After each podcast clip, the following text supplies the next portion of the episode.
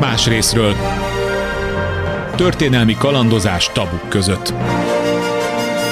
Rózsa Péter műsora.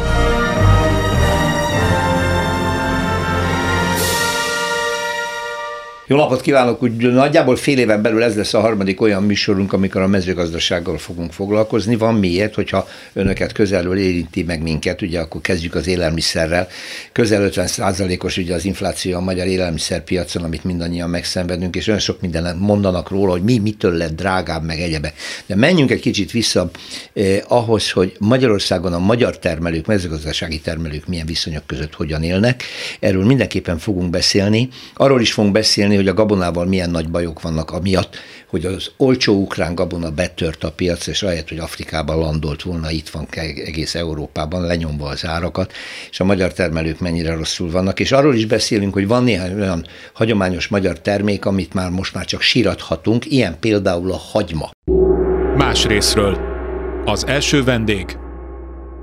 Siska Zsolt, közgazdász hagymatermelő, jó napot kívánok, Makóról. Jó napot kívánok. Régi kommentelőnk, Klubrádió műsoraihoz elég gyakran szól hozzá, és így is jöttünk mi össze, amikor arról sírtam itt, hogy miért tűnt el a makói hagyma, és ez egy több évtizedes történet, akkor ön bejelentkezett nálam, és elmesélt egy-két hajmeresztő történetet. Legutóbb például azt, hogy micsoda istentelen jogszabály erdőben kell megfelelni minőségben, már eleve a magok kiválasztásában, és ennek egy része hazai, része európai szabályozás miatt van. El tudja nekem mondani, mint ős ö, ö, hagymatermelő, hogy miért tűnt el a makói majd hagyma egyébként? Természetesen saját gondolataimat, illetve a termelőkkel folytatott beszéd, beszélgetéseimből szedett információkat fogom megosztani. Annyiba szeretném bemutatni magam, hogy én egy viszonylag kis volumenben termelek, más tevékenységek mellett is. Ez egy ilyen családi vállalkozás maradt rám, és abba, annak a keretében. Hagyma, vörös hagyma, mindenféle hagymát? Hát nem mindenféle nem? hagymát, elsősorban lila hagymaféléket, uh-huh. meg fokhagymát. De akkor ön kicsiben csinálja, szerényebb körülmények között valamikor a makói hagymáért, amikor betakarítás volt, sorba álltak a kamionok 50-es éven százasával. Meg amikor még nem voltak kamionok, akkor a tászekerek. Mert hát ez akkor, egy nagyon igen, régi ez egy nagyon, Na erről beszélek, hogy hogy lehetett elveszejtenünk nekünk ezt a dolgot. Hát ugye, ha nagyon visszamennénk, akkor ez még a világháború előtti óriási volumenben termelte makó és a makói termelők, a makói lakosok nagy része termelője volt a vöröshagymának elsősorban, és akkor ennek a kereskedelmét a helyi zsidó családok intézték, több utcányi kereskedő lakott nálunk, és ez mindenkinek a közös megelégedésére történt. Ők, nekik voltak akár külföldi, akár belföldi üzleti kapcsolataik, és a termelőnek nem volt arra se kapacitása, se ideje, hogy ezt a kereskedelmi részét megoldja, és ezzel így mindenki jól járt. Egész addig, amíg el nem vitték őket, és meg nem ölték a többségüket, vagy el nem mentek Magyarországon. Igen, nyilván most ez nem ez a témája ennek nem. a beszélgetésnek, de nyilván, hogy innen kell kezdjem, mert utána egyrészt, tehát teljesen megváltozott ez az egész. Ugye jött a 45 utáni TSS-ítés, gépesítés korszaka, és akkor ezt a TS-ek csinálták vállalati formában. De azért működött. Működött. Hát a világra működött. A, a tudás megvolt, a tudást Igen. ők is, Sőt, nem csak hát az létrejött ez a hagyma kutatóközpontnak nevezett fejlesztő intézet. Igen, ott. ez is azért volt Makón, mert itt rengeteg igény volt, sok termelő eltartotta, és ugye szükségét érezték a szövetkezetek is, hogy újabb fajta nemesítésekkel tudjanak a versenyben. És ez is sikeres volt. Igen, igen, nagyon. Uh-huh. Ugye, Hol mi, ütött be a krach? Minket a makói bronzfajtáról igen. ismernek leginkább, amelyik a többi világosabb sárgához képest, hogyha a hallgatók is esetleg ismerik azt, hogy a barnás szinte árnyalata, és nagyon intakt egyben van a héjazata, tehát egy keményebb, emiatt jobban eltartható fajta volt, és ma már szinte nálunk sem kapható, alig van, aki termeli. Mi volt a kérdése, bocsánat? Hol tört ez meg? Mikor kezdődött, vagy mitől? Ennek sok ö, apróbb, nagyobb oka van, Igen. és ennek az összhatása törte ezt a dolgot, ezt a folyamatot meg. Ugye mondtam egyet már, utána még mindig a keresletet ugye kielégítették ezek a egyrészt a nagy termelők a commerce vöröshagymával tömegben, illetve az olyan kicsiket, mint amit én is termelek, lila sonkahagymát például, meg a fokhagymát, ami kézi munka, erőigényesek, nem gépesíthetők minden folyamata, azt a háztáji formában amit most alhaszonbérletnek nevez a jog, ah, és egy nagyon bonyolult konstrukció, uh-huh. de ha valószínűleg erre már nem lesz idő kitérni, de ugye ennek is egy csomó anomáliája van. Igazából a mostani jogszabályi környezet, ahogy említette is ezt a e, anomáliákat amivel a maggal, e, nem pártolja ezt a kistermelést, mert gyakorlatilag ugyanazokat a szabályokat, azokat a papírokat kell e, legenerálni egy ilyen hozzám hasonló picike apró termelőnek is, e, mint egy e, cégnek, ahol erre egy iroda működik, meg jogászt is alkalmaznak. És nekünk ebbe sokszor beletörik a bicskánk, és hogyha egy termelőt, amikor egyik évben 18 papír kellett, és a következő évben 20, és abból a kettőből egy nem készült hozzá el, és a Nébik ellenőrzi a nagybani piacon az árujával, és megbünteti 300 ezer forintra, ez egy ilyen tipikus bírságösszeg, akkor valószínű, hogy főleg, hogyha már tervezgette, hogy valamikor abba hagyja, na ilyenkor szoktuk abba hagyni. Szóval akkor, mert ugye én onnan datálom, hogy amikor először megláttam a boltban, hogy kínai fokhagymát veszünk, akkor sikítófrász kaptam a dühtől és akkor, ö, ö, ahogy nekem most, most ö, és a hallgatónak vázolta, de részletesen leírta, itt olyan elképesztő bürokrácia zajlik, hogyha a piacon árul valaki fokhagymát, oda megy a nébik, és az eredetét kell igazolni, és nem csak a magának a, a az éppen ott árult hagymának, hanem annak a magnak, amiből ez lett, és hogyha az nem az ellenőrzött forma, hanem mondjuk saját maga termelt magot ültetett el, akkor jön a 350 ezer forintos bírság, ami mind-mind megöli ezt az egész termelési folyamatot. Honnan származik ez? Miért lett ez ilyen bonyolult? Hát Ebben nem biztos, hogy én vagyok az illetékes, aki ezt kitalálta, okay. de a többi termelővel, és főleg a nagyokkal, akiknek ebben jobb rálátásuk van, illetve kapcsolatuk ahhoz a gazda hálózathoz, Aha. illetve fölfelé, minisztériumig, úgy tűnik, hogy nem csak a író, íróasztal mentalitás van ebbe benne, hanem nagyon erősen benne van az is, hogy a, a kicsiket azt szeretnék ilyen dolgokkal is kiszorítani. Ah. Ezt ugye szubjektíven érezzük, bebizonyítani nem tudom, de érzi. De, de e, e hát ön is, ön is kicsi, ugye viszonylag kis területeken termeli Igen. ezeket a különböző hagymafajtákat. Igen, én, én ugye egy diplomával rendelkező pénzügyes voltam, közgazdász, én viszonylag jobban tudom ezeket az adminisztratív terheket, bár örömmel nem fog eltölteni, és hogyha én most így tervezem már tavasszal, hogy fizikai munkára egy kicsit kimegyek, hogy megmozgassam magam, akkor azt sokkal szívesebben teszem, mint, mint hogy, hogy egy újabb fölösleges papírt töltsek uh-huh. ki. Mhm. Én, nyilván, hogy vannak ennek fogyasztóvédő és ugye én azt is látom, okai is, tehát hogy egy ellenőrzött forrásból kerüljön az asztalra az az étel minden alkotó elemében, de egy kicsit ez túl van spilálva. Valamiért túl van spilálva. Jó, ebben benne vannak egyébként az Európai Uniós szabályok is, sokat poénkodtunk a 32,5 cm hosszú borkával. Sokszor ezt kifogásnak használják, de nem igaz. Ha, ugye, azt nagyon jól tudjuk azért a politikában, meg ez a rádió elég nyíltan tud foglalkozni a többiekhez képest, és hadd szóljon. Köszönjük. Azzal, hogy mindenkori hatalom, de főleg a mai kifogásnak szokta használni. Ha valamit ő nem akar betartani, akkor nem tartja be, legyen ennek bármilyen nagy és ránk negatív következménye. Ha viszont valami más célt ezáltal meg tud valósítani, mondjuk azt, hogy a kistermelő ne termeljen, hanem menjen el egy akkumulátorba melósnak, akkor ezt viszont remekül fel tudja használni, és még mutogathat is Brüsszelre. Ezt, amit meg nagyon szeret. Még egy, és aztán tovább is lépnénk, és a következő vendégünk már készülődik. Igaz-e az, hogy amíg még volt ez a hagymafejlesztő intézet, ez a kutatóintézet, itt ki nemesítettek egy olyan fajtát, ami, ami nagyon piacképes volt, és azt eladtuk Hollandiának, és nálunk már nincs is, és a hollandoknál virágzik, és termeli a pénzt. Hát én úgy tudom, jogilag a maga a fajta az nehezen védhető így szabadalommal, Igen. illetve hát ha valaki megvásárol egy kész árut, annak a genetikáját megfelelő nálunknál sokkal fejlettebb eszközökkel ki tudja szedni, és amit én a termel, nagyobb termelőktől tudok, akik mondjuk Hollandiában, ottani cégnél megtekintették ezt a folyamatot, és nekik el is magyarázták, a makói bronz fajtának a ennek az intakt, amit meséltem Vöröshagymának, amire fájt a foguk a hollandoknak, akik mindent termelnek az ég a világon, őrületes modern eszközökkel és nagyon jó minőségben.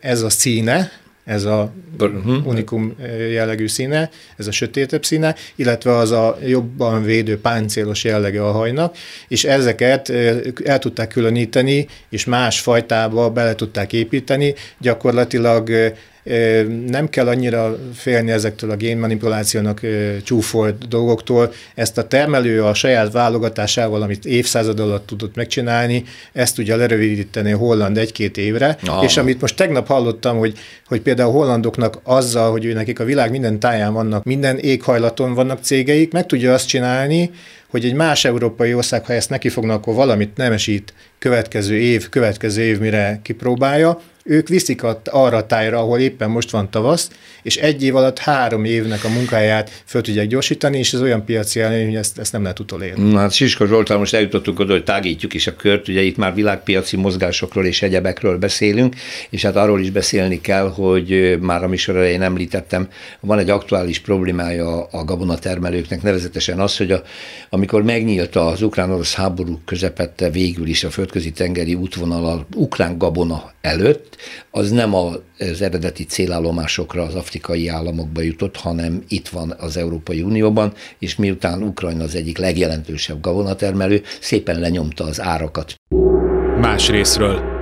A második vendég. Bezei Dávid, a Takarékbank és az MKB Agrár és Uniós kapcsolati vezetője. Jó napot, jól mondtam. Igen, igen. Kicsit hosszú, de Köszönöm, jó napot kívánok, és szeretném, szeretettel üdvözlöm a hallgatókat. Hallotta ugye, hogy Zsoltal eljutottunk oda, hogy a világpiacon, hogy milyen mozgások vannak, és ehhez mi mennyire picik vagyunk tulajdonképpen. Itt van a baj?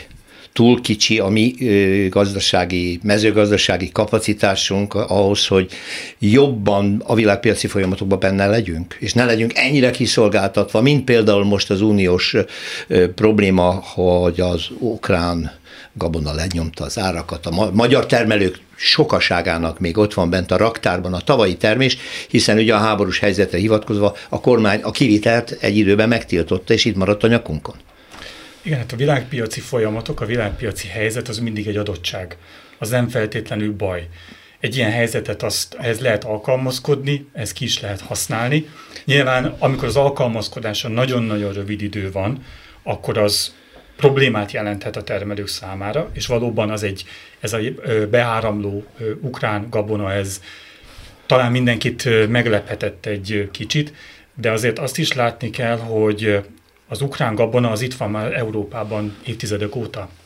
A 2006 nem sokkal csatlakozások után 2006-ban volt egy olyan helyzet, hogy Magyarországnak volt egy igen jó kukoricatermés, akkor még volt intervenciós rendszer. Magyarul az Európai Unió akkor még kötelezettséget vállalt, hogy egy garantált áron fölvásárolja a kukoricát, ami egy komoly biztonságot a tagállamokban jelent. A tagállamokban termelt felesleges kukoricát. Aha.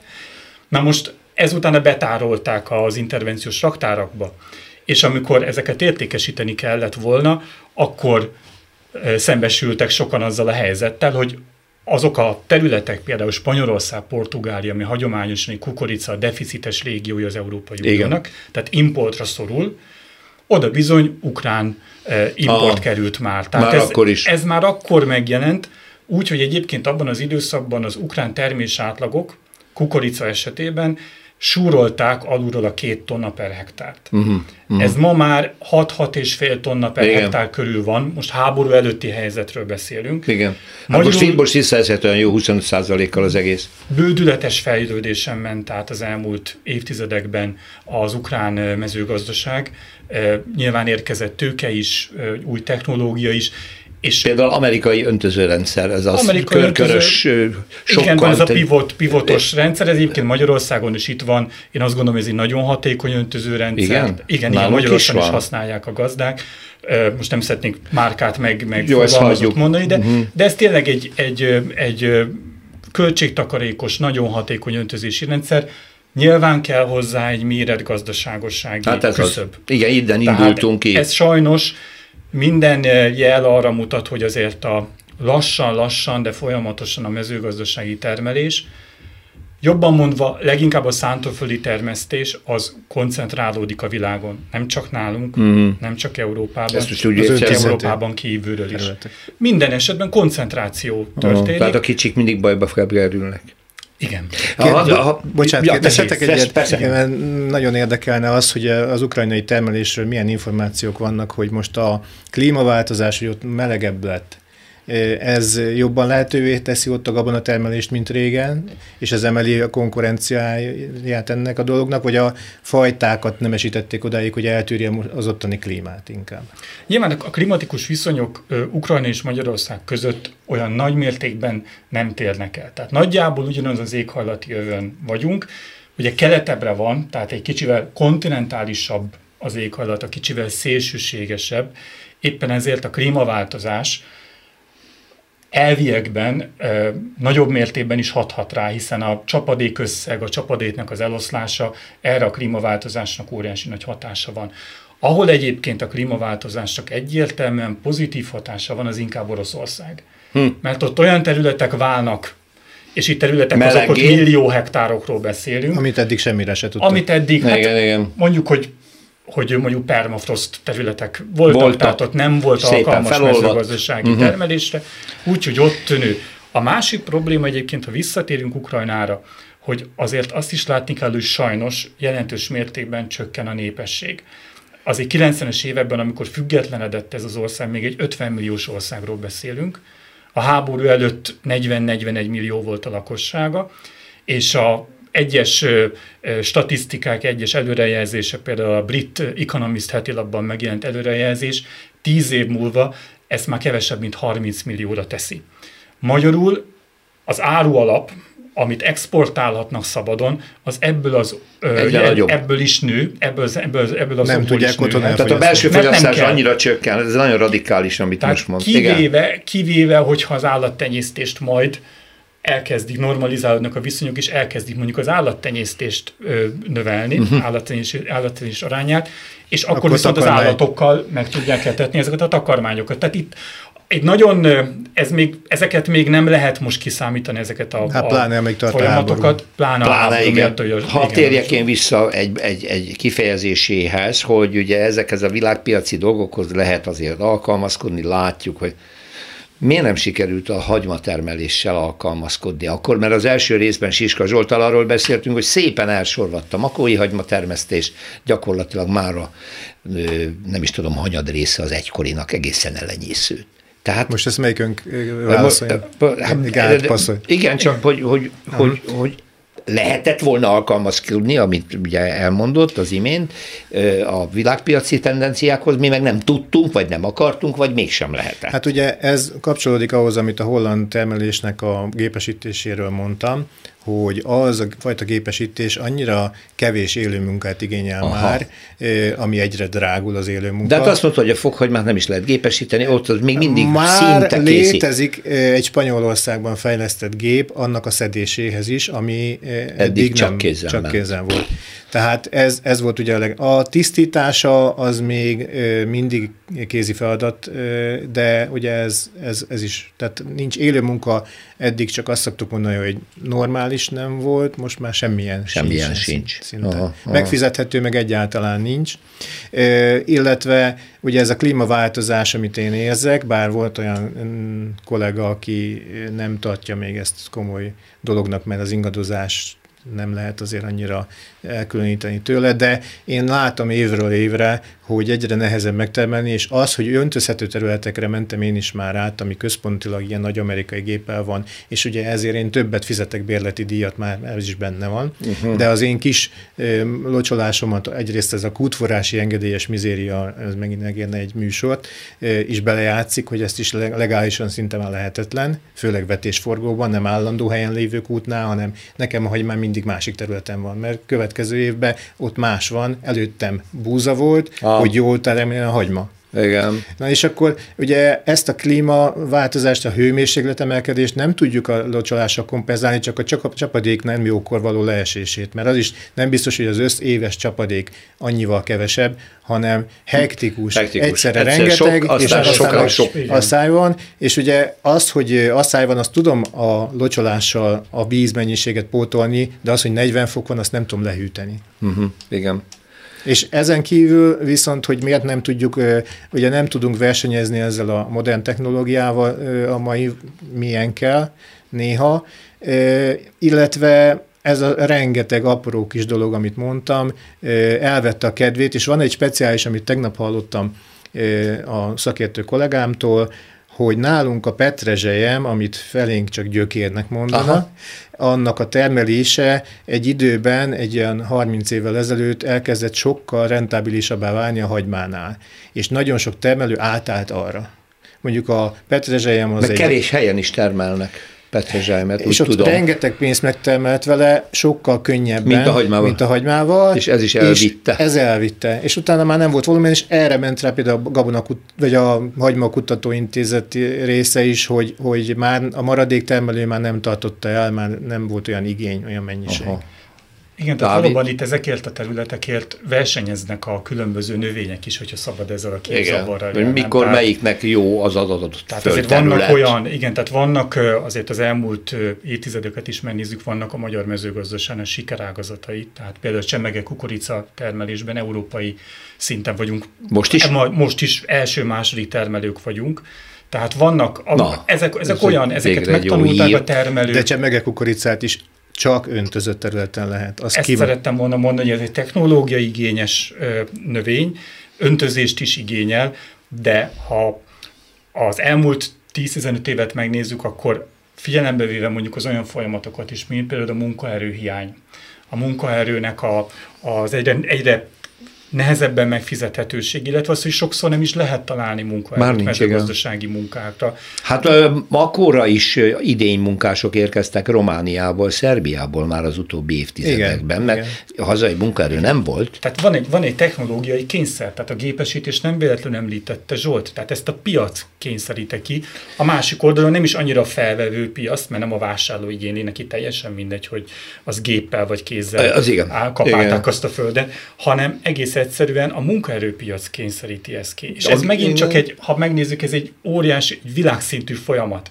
Tehát ez, és ez nem fog megállni. De ez megint Tehát annak kedves, hogy koncentrálni, minél nagyobb vállalkozások termeljenek, ez, és egyre kevésbé a kisebbek. Ez, ez attól függ, ez ágazatoktól függ. Tehát vannak olyan ágazatok, azért a zöldségtermesztésnek egy része egy ilyen, vagy például a gyümölcstermesztés, a szőlőtermesztés, ahol egész egyszerűen a családi gazdálkodási méret az ideális. Tehát Igen? Nem, nincs olyan, olyan szintű koncentráció. Vannak olyan ágazatok, például a szántóföldi termesztés, ott sem egyébként mindenütt, de ott azért a méret, uh-huh. ö, ö, ö, a nagyság, az igen, az valóban egy, egy előnyt jelent. Csak ezeket meg kell nézni, tulajdonképpen egyenként meg kell nézni, hogy hol, melyik ágazatban mi az ideális. Azért nem véletlenül az, hogy például a birtokméretek Európában, az átlagos birtokméretről beszélünk, változnak országról országra. Ott van például Olaszország. Elaprózott kis birtokok vannak, földrajzilag is, gyakorlatilag a pósíkságot eltekintve nem nagyon találunk egybefüggő nagy területeket, tehát szabdalt hegyekkel, völgyekkel, dombokkal szabdalt terület, de maga a termelési struktúra sem engedi ezt, hiszen oliva olaj termelés, szőlő. szőlő, gyümölcs, ezek mind olyan méretek, olyan, olyan, olyan, olyan ágazatok, ahol a kisebb birtokoknak kedveznek. Ezért látni olyan sok majorságot. Ezek mind-mind ilyen családi mezőgazdasági vállalkozások. És, és akkor ez még hozzá kell tenni a fogyasztóknak a szemléletét is, hogy az olaszok kifejezetten kedvelik a helyben termelt élelmiszert, erre oda is figyelnek, a helyit keresik, a helyit fogyasztják, nagyon szeretik a gyomrukat is az olaszok, tehát hogyha megnézzünk egy olasz tévéműsort, akkor este főműsor időben nem gyógyszereket reklámoznak, hát igen, hanem ételt és, és olasz Igen, olasz étel, olasz, olasz. olasz Köthetnék rá erre az íz élményre, ugye no. a hallgatóinknak a többsége nem termelő lesz, hanem fogyasztó, Igen. aki megveszi a piacon és szeretne finomat enni. Hogy itt óriási különbség van a szárazanyag tartalomban, és ez az ízben megjelenik, hogy egy makon termelt, 40 aranykoronás földön, kötött földön megtermelt hagymából készül az a az vagy pedig egy Hollandiából importált, meg, gépesítve megtermelt vízen, meg talajkockán, meg nem tudom, mi megtermelt be, csak ugye mostani kereskedelem, illetve sajnos a fogyasztóknak is ez a oda nem figyelése, hogy szép legyen, ne, látható hibája ne legyen, nagy legyen, ezeket nézik, és az ízét az nyilván nincs ráírva, de hogy szeretném felhívni a hallgatók figyelmét, hogy kóstolják meg, és keressék azokat, ami neki ízlik. És ez az a makói lesz. Igen. És ez szinte össze, így az almánál jött be, a gyönyörű fényesre szinte ki suvickod, meg a gumibarack, ragyogó nagy meg almát, az ízetlen aminek az földi íze meg se közelíti ezt a kis apró kis, ki, néha kicsit göcsörtös felületű, és egészségesen és almát. Hát ez sajnos ilyen a piac. Hát, De teljesen, tehát ez teljesen igaz, és azt gondolom, hogy ez rajtunk is múlik, fogyasztókon hogy is múlik nagy mértékben, hogy hogyan alakul a mezőgazdaság, hiszen mi jelezzük azokat az igényeket a termelők felé, hogy mit termeljenek, hogyan termeljenek. Tehát ez nagyon-nagyon nagy mértékben ez, ez a, a fogyasztónak, a fogyasztói tudatosságon múlik ez. És azért itt látok pozitív jeleket is, pozitív folyamatokat. Hát azért tehát egyes a, népszerűbbek a termelői piacok emiatt. Termelői piacok, népszerűek a eleve a piacok is, tehát Igen. rendszeresen járok mondjuk Budapesten, nem tudom, ez reklám a lehetéri piacra, nem feltétlenül őstermelők vannak ott, tehát azért ott e, nagyban is, be is is, de egy divat lett szerintem ma, ma már a piacra járás, idősebbek, fiatalok, ez egy élmény egyébként a piacra járás, tehát ez megint csak, ha megnézzük Nyugat-Európát, ott az egy kisebb településeken is, tehát ahol lehet még fejlődni az, hogy ezt levinni kisebb településekre. Tehát egy Franciaországban, egy, egy, egy kis, kis városban, egy két-három ezer lakosú településen is van meghatározott időben piac, és az a piac, ez egy élmény a helyi termékek vásárlásán túl, ott az emberek összejönnek, beszélgetnek. Hát a szicíliai kisvárosokban minden egyes sarkon van egy kis piac, szóval ott És a hosszú élettitka nap... a kommunikáció egymással, amiről kezdünk leszokni. Ezt hogy érti, Zsolt? Hát úgy, hogy bemegy az ember a multiba vásárolni, és akkor is gátlást érez magába, hogyha meg kell kérdezem, mert valamit nem talál egy eladót. Ha véletlen van eladó hogy oda kell menni és megkérdezni, akkor van, hogy inkább átmegy egy másik boltba, mert annyira, hogy mondjam, frusztrálja az, hogy ő nem tud kommunikálni, mert már leszoktunk róla. Uh-huh. De hát ugye ezek hosszabb Hát ez egy kulturális kérdés Igen. is. De visszatérek arra, hogy ugye persze a, a, a fogyasztó szokásoktól sok minden múlik, hogy mit, hogyan termel a termelő, de sok múlik egy ország mezőgazdasági politikájától. Most Magyarországra mi érvényes? Ugye Egyfelől egy idejében a kiscsaládi vállalkozások favorizálását, favorizálását hallgattuk a, a kormányzati szócsövektől, másfelől látjuk a nagy birtok koncentrációt, ugye, hogy néhány kézbe tud összpontosulni a tulajdon, és rengeteg bérlő van, aki mégis megtermel valamit. Mi az ideális? Magyarországnak van-e ilyen profilja? Ugye hát Hollandiát hallottuk, az teljesen egyértelmű. Nálunk meg most megint iparfejlesztünk, és akkumulátorgyártást a favorit, és megint az iparosítás, holott a, egyszer már átéltük, hogy ez nem igaz. Na, szóval, hogy akkor mi, a, mi, mi lenne? Jó, tehát az iparpolitikához ahhoz nem szólunk hozzá, értek, de ahhoz, nem... hogy milyen típusú agrárország lehetnénk. A, a Magyarország az Európai Unió tagjaként tagja a közös agrárpolitikának is. Tehát a közös agrárpolitika az egyik legfontosabb, legrégebbi és egyben legint, leginkább egységesített uniós szintre emelt politikája az Európai Uniónak. Tehát mm. akár az ipar, akár az energia, akár a szolgáltatások terén sehol nem találunk egy egység, ennyire egységes ö, politikát, ahol ennyire központi szinten határozzák meg a támogatási szabályokat, Aha. és ahol ennyire egységes az Európai Uniós piac is. Tehát ez nem csak azt jelenti, hogy egységes a támogatási rendszer, hanem cserébe egységes a piac is. Ez volt annak idején, 1962-ben, amikor létrejött a KAP, a közös agrárpolitika, ez volt az egyesség része, uh-huh. hogy megnyitjuk a piacainkat, a mezőgazdasági termékek piacait. Ez volt az első egyébként az összes, az a közös piac először a mezőgazdaság területén jött létre. És cserébe viszont lemondunk az állami támogatásnak a, a, a lehetőségéről, és közös támogatás, uniós támogatások, uniós rendszereket ö, alkotunk és találunk ki. Az európai agrártámogatás is nagyon sokat változott. A lényeg az, hogy kikristályosodott az évek során úgynevezett európai agrármodell, aminek az a lényege, hogy Európa a világon a legmagasabb környezetvédelmi, élelmiszerbiztonsági, állatjóléti, klímavédelmi előírásokat fogalmazza meg a termelői számára, vízvédelmi előírásokat, stb. és sorolhatnánk a sort. Cserébe ad támogatásokat, Tám- uh-huh. de ezennek a támogatásoknak a központjában, az Európai Agrármodell központjában benne van az is, hogy Európa ezekkel a támogatásokkal fékezni kívánja a koncentrációt. Hangsúlyozom, hogy fékezni, megállítani ezt a folyamatot nagyon-nagyon nehéz, megint csak ágazatok gondolunk, tehát bizonyos ágazatokban biztos, más ágazatokban nem, nincs is a koncentrációnak egy értelme egy bizonyos uh-huh. ponton túl, mert pont az az értéket veszi el, a, azt a piaci előnyt veszi el, a, a, veszíti el a termelő, ami azáltal képződik, hogy ő családként termel és átlátja azt az adott termelési folyamatot. Egy Csak kis, bocsánat, egy, egy mondat, hogy, hogy tehát ez az európai modell, ez alapvetően a kisméretű, kis és közepes méretű gazdaságokra épül, ezeket, ezeket preferálja. Ez megjelenik egyébként az agrárpolitikában is. Tehát ha most egy példát szeretnék csak mondani, hogy az új közös agrárpolitikai támogatási rendszer indult el 2023. január 1-ével, új területalapú támogatások.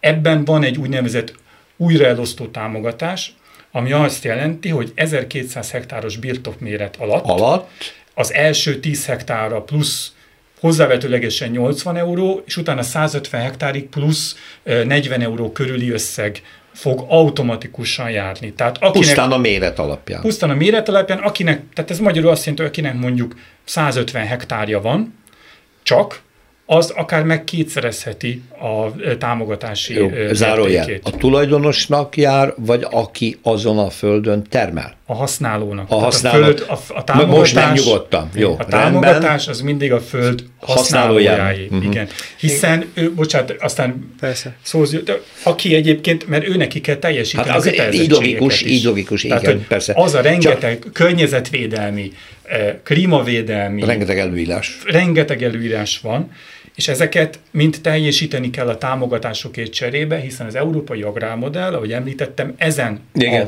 a igen. filozófián alapszik, hogy vannak olyan közjavak, amelyeket a piac nem fizet meg, környezetvédelem, klímavédelem. Ezért a központi támogatással ezt lehet. Ezeket elég. kompenzálják. No, erre Mezei egy... Dávid után akkor Siska Zsolt jön. Bocsánat. Igen, bocsánat, hogy mindig magamhoz ragadom a szót, de hogy ugye én nekem fáj egy kicsikét, mert a gabonásokkal ellentétben én nagyon ritkán tudok állami illetve hát uniós támogatást igénybe venni, például ilyen okokból, hogy az a művelterület, amiből a külterületet tudom csak összeadni, abból is csak a 0,5 hektárnál nagyobb területeket, a sok kicsi apróból, ha nem jön össze egy hektár, akkor én semmit nem fogok kapni. Igen, a belterületekért meg eleve kizárt, hogy kapjak. De belejátszik olyanba, hogy az az alhaszonbérletnek nevezett, vagy csúfolt most jogilag, háztáji, háztáji rendszerben, azt ugye egy valaki tulajdonosa van, akitől bérli egy cég, akitől én alhaszonbérletbe kapom mindig másút a vetésforgóban a hagyma területet. Itt már én vagyok a használó, de gyakorlatilag, mivel ezek szétaparozott területek, területek, ugyan nem tudom megigényelni az uniós támogatást, de ő, aki nekem bérbe adja, ő, hogyha gabonát termelne rajta, nem nekem adná azt a földet, akkor kapna rá uniós támogatást, ezért a bérleti díjon és a beművelési költségén, mint harmadik elemet, ezen felül még velem kifizetteti emelt költséggel, magasabb bérleti díjba, az elese, amitől elesett uniós támogatás, hogy nekem ezt ideadta. Oh, Tehát érte. nekem nem, hogy plusz, hanem mínusz, de hát ez az én saját problémám, és egy kis színes ahhoz, amit mondott a Dávid, a Dávid ezzel a uniós jól szervezett piaccal. Van egy ilyen információ, hogy például a hagymafronton ez nagyon szépen működik, mert ugye itt is vannak túltermelési válságok, hiányok, és ugye a hagymát nem lehet hosszan tárolni, mint egy gabonát, hogy esetleg a következőbe adom el, ezért ezt ott faltól falig kell termelni, eladni, és csak korlátozott ideig és helyen tárolni. És ezért az van, hogy amikor túltermelés van, akkor az Unió megcsinálja azt, hogy ő állami, uniós, vagy, vagy német állam, francia állam beszáll költségként, és Afrikába segélyezésként, vagy félig kifizetve, félig segélyként exportálja a felesleget, és ezért eltünteti a felesleget a piacra, és nem rontja le az árainkat olyan mértékben, hogy ezt a piac Aha, megtenni. Ez egy jó példa, nem, hogy azért ez az európai szabályozás. Amire ugye sokszor halljuk, hogy panaszként, hogy túl szabályozott, hogy túl sok feltételnek kell megfelelni, meg túl bürokratizált, de akkor az ilyen kiegyenlítő szerepet is be tud tölteni. Van, bár azért ez jóval kisebb már, mint egy-két évtizedel ezelőtt volt. Tehát ez agrárpolitikai jelentős átalakuláson ment át ezzel az új európai multifunkcionális agrármodellel.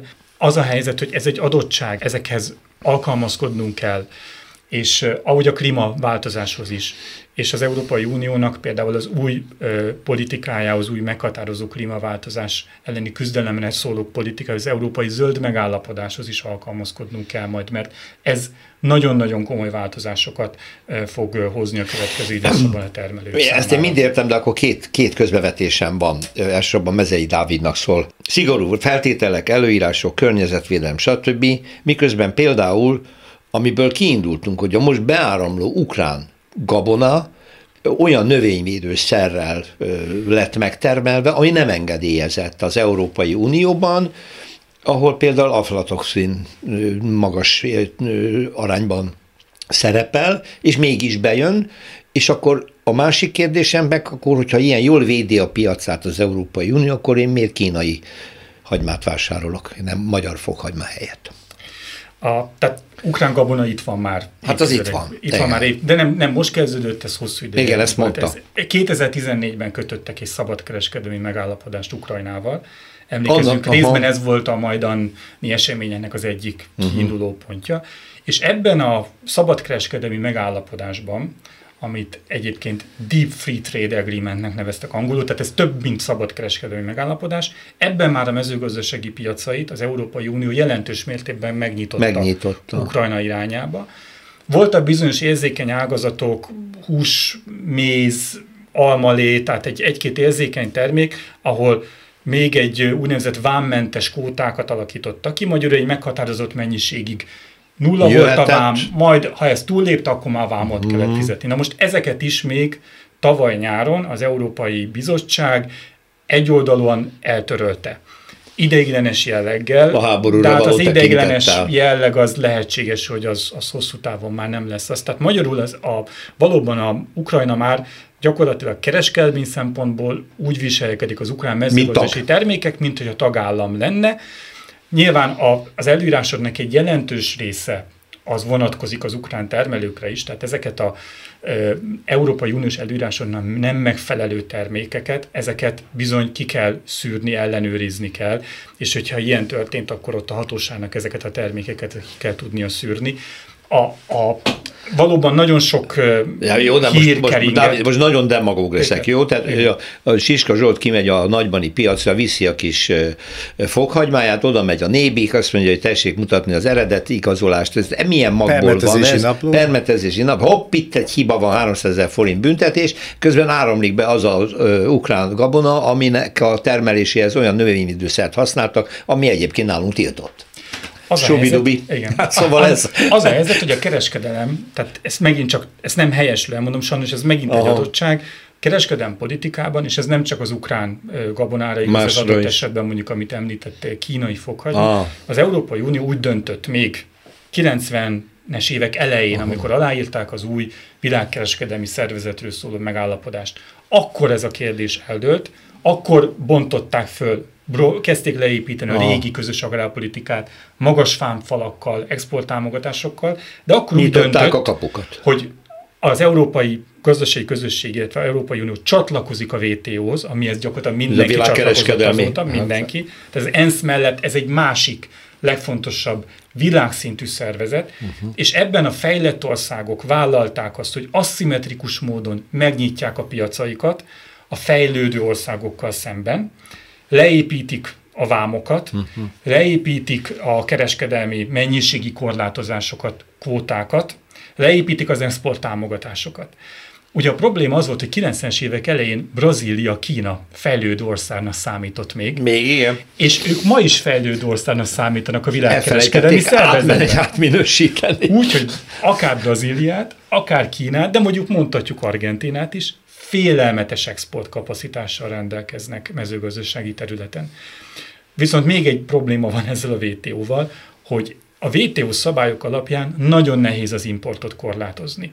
És gyakorlatilag, gyakorlatilag csak megint csak leegyszerűsítve beltartalmi értékek alapján lehet csak, és akkor, hogyha közvetlen veszélye, veszélynek van kitéve mondjuk az, áll, az állati egészség, takarmány esetében mondjuk az emberi egészség, uh-huh. közvetlen humán fogyasztás esetében, az, hogy milyen módszerekkel állították elő azt a terméket, ott már nagyon-nagyon komoly gátakat szab maga a VTO, mondom, amit a tagjai vagyunk, tehát ugyanúgy aláírtuk, elismertük, és bizony-bizony, amikor az Európai Unió túlterjeszkedik és megpróbál szigorúbb szabályokat alkalmazni, azonnal a WTO tagország, aki érintett, bepereli úgymond az Európai Uniót, és nagyon hatékony nemzetközi jogban nagyon szokatlanul hatékony kikényszerítési mechanizmusa van a WTO-nak, mert ebben az esetben, hogyha beperlik egy, egy adott tagállamot vagy közösséget, és megalapítják, hogy megsértett kereskedelmi szabályokat, azzal egyenértékű megtorló intézkedéseket alkalmazhat az érintett kereskedelmi partner.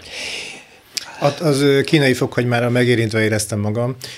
Péter, azt hiszem, hogy mostanában kevesebb alkalommal találkozhatott vele a piacon, mint régebben. De ez tényleg így van, csak meg, megütköztem, e, Ennek amikor van egy, egy van egy csak oka, azt, azt is el szeretném röviden mondani, illetve azt, hogy hogy tudja a kedves hallgató, aki esetleg már kába attól, hogy most az világkereskedelmi egyezmény meg ilyesmi, kicsit lehozom a piaci szintre, ahol ő vásárolja ezt a fokhagymát. Ha ő vásárol fokhagymát, és az még zöld, nyers állapotban van, és mi úgy mondjuk, hogy parafázva van, tehát hogy a, a bajusza le van vágva, és ilyen parafának néz ki, és ez nedves zöld, az valószínű, hogy helyben termelt, mert ezt nem tudják ilyen állapotban idehozni, esetleg hűtő, de, de a kínait nem szoktak így hozni, illetve amikor beszáradt állapotú fokhagymát értékesítünk, akkor ennek a bajusza látszik, hogy ott van a gyökérnek a, az a kicsi kis része, Aha. az rajta van. Ezek magyar előállításúak, illetve hát legalábbis európaiak. A kínai arról ismerhető fel, hogy száraz állapotban is ilyen parafázott végű. És mm. akkor, ha valaki nem akar vásárolni, mert kitapasztalta, hogy nem olyan ízű, mert nem olyan ízű, akkor ne, ne vegyen ilyet. Mm. E, másrészt, hogy miért csökkent, ennek egy teljesen kínai oka van.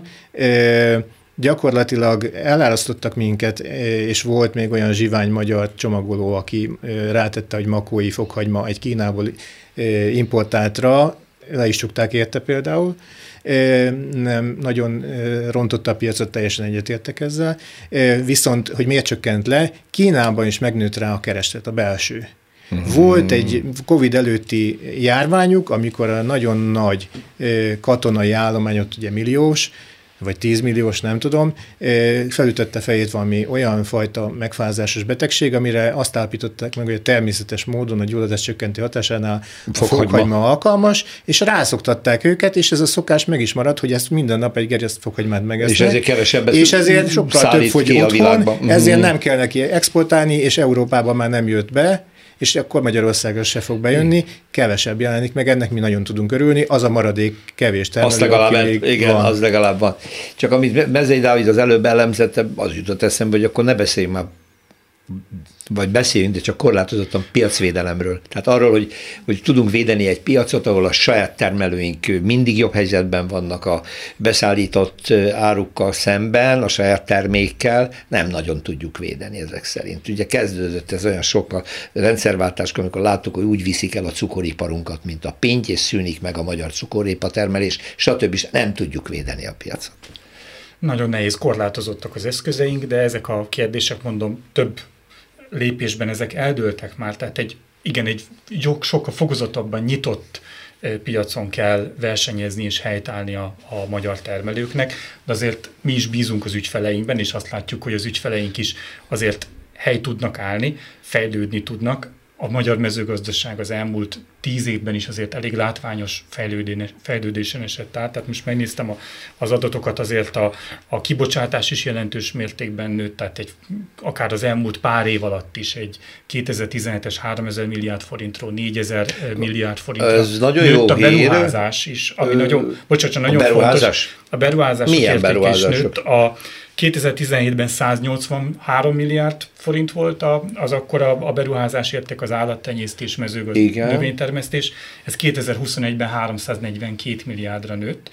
És még egy dolog, ami még örvendetesebb, hogy az élelmiszeripari beruházások is nőttek. A 2017-es 200 milliárdról 2021-ben több mint 400 milliárdra nőttek. Dupla. Tehát ez 419 Ez egyben azt is volt. jelenti, hogy a szerkezet is változik, és a tiszta nyersanyag termelésről a feldolgozott termékek felé indult el a magyar mezőgazdaság? Ez, ez lenne a piac által. Mert ugye ez lenne, ez lenne a jó. Ez lenne a magasabb hozzáadott Raskó György mondja mindig, hogy nem ez mozdulunk el az alapanyag termésről, a hús nyersen Kíváncsi vagyok, ugye Dávid 21-es évekre növekedést mondott, hogy most mi lesz a 22, illetve a 23 Európai Uniós támogatások nélkül ezeknek a beruházásoknak a változása. Ez, ez igaz ebben, igazad van, hogy ebben, tehát ezt szerettem volna hozzátenni, hogy azért az Európai Uniós támogatási rendszer, a vidékfejlesztési benne támogatások, volt. azok masszívan benne voltak. Tehát Magyarországon a beruházási ciklusok azon nagy mértékben a pályázati, Európai Uniós pályázati forrásokhoz igazodnak. Igaz az is, hogy azért a vidékfejlesztési forrásokban most egy 2020 vagy 21-es kormányzati döntés értelében csak 20% az uniós Igen? rész, 80% a magyar költségvetésből származik. Tehát ez egy óriási nagyon komoly vállalás volt, és ezt tette lehetővé többek között azt, hogy az élelmiszeripar számára mondjuk olyan komoly pályázati összegekkel nyíltak meg pályázati források, amik korábban szinte egyáltalán nem léteztek. Uh-huh. És valóban, amit a Zsolt is mondott, hogy a magas hozzáadott értékre kell hangsúlyot fektetnünk, az egy hektáron egy állat egységgel megtermelt hozzáadott értéket, fajlagos hozzáadott értéket is kell növelni, de egyébként itt a, a, a, a, a bruttó hozzáadott érték is jelentős mértékben nőtt egyébként az utóbbi időszakban, úgyhogy most néztem, hogy a, ott is jelentős a, a nemzetgazdasági átlagot meghaladóan nőtt a bruttó kibocsátási, vagy a bruttó hozzáadott értéke a mezőgazdaságnak, úgy, hogy egyébként a foglalkoztatosság meg csökkent. Hát igen, Tehát mert itt is gépesítés 17 van, gondolom. 17-es 220 ezerről adatok alapján 2021-re 200 ezerre. Tehát ez azt jelenti, hmm.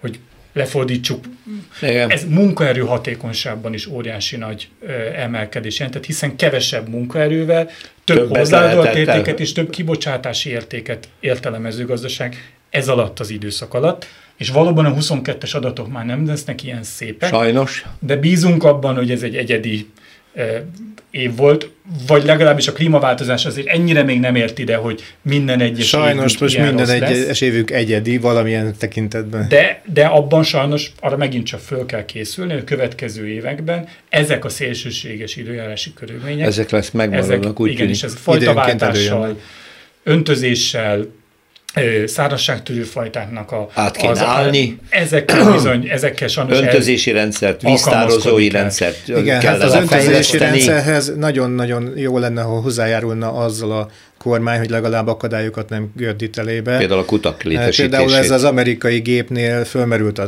nagy ötlet, hogy eddig a helyi vízgazdálkodásitól megvett vizet a nagy cég, aki nekem öntöz, meg a saját magának sokkal többet, kifizette azt, amit mondtak, hogy mennyit emeltek át a helyi Maros folyóból ebbe a csatorna rendszerébe, amiből ő kihasználja. És akkor fölmerült az íróasztalos ötlet, hogy tegyenek már vízórákat ezek a 6 méter magas, ami egyébként létezik, mert Amerikában legyártják, csak ennek a behozatala el tudja képzelni Péter, hogy milyen lehet ezt hozzá be, megvenni utólag, megvenni, hitelesíteni egy magyar hivatallal, azt a nem tudom hány darab, uh-huh. és ezt üzemeltetni, ezt állandóan, azért, mert ők nem fogadják el, amit a, a cég elfogad, hogy ennyit mondott a vízügy, ennyit emelt át, én kifizetem. Nem, nem ismerem a konkrét projektet, de az egyébként az Európai Uniós öntözés fejlesztési támogatott projektnél előírás, uniós előírás, tehát jogszabályba foglalt előírás, hogy vízmérésnek a lehetőségét ezt meg kell teremteni, az kötelező. Tehát itt én azt gondolom, hogy az európai, mondom, az európai agrárpolitika ez egy nagyon pozitív példa, de azért vannak Van neki kicsit hátrányai. túlszabályozásai. Tehát például, Igen, például nem, lehet, nem lehet támogatni olyan öntözési beruházást, ahol a víztest állapota, tehát az a víztest, ahonnan a vizet az öntözéshez kiveszik, az a hatályos vízgyűjtő gazdálkodási tervben jónál rosszabb minősítést kapott. Uh-huh. Ez egy óriási gátja volt az elmúlt időszakban az öntözés fejlesztésnek, úgyhogy egyébként Magyarországon az öntözött területnek az aránya az minimális. És ezen nem látni, hogy változtatnának, tehát csak egyetlen példa, ugye, hogy arról volt szó, és ezt a mostani kormány még ideje korán meghirdette, hogy például a Tisza mentén létrehozza azokat a tározókat, amelyek magas vízállás esetén megtelnek, és asszályos időszakban kiöntözhető. A 12 tervezett tározó, tudomásom szerint 12 tervezett tározóból egy darab sem épült meg, hogy miért ezt nem tudjuk. Hát ez egy következő mise része lesz majd. Köszönöm szépen. Nagyon Siska Zsolt közgazdász hagymatermelőnek és Mezei Dávidnak a Tagarékbank és MKB agrár és uniós kapcsolati vezetőjének, remélem meg most is jól mondtam a titulusát, hogy itt volt velünk és beavattak. Köszönöm a hallgatóknak a figyelmét. Szerkesztőm Sófai Péter nevében is búcsúzom, egy hét múlva újra jelentkezünk ezzel a műsorral, minden jót. Más részről. Történelmi kalandozás tabuk között. Rózsa Péter műsorát hallották.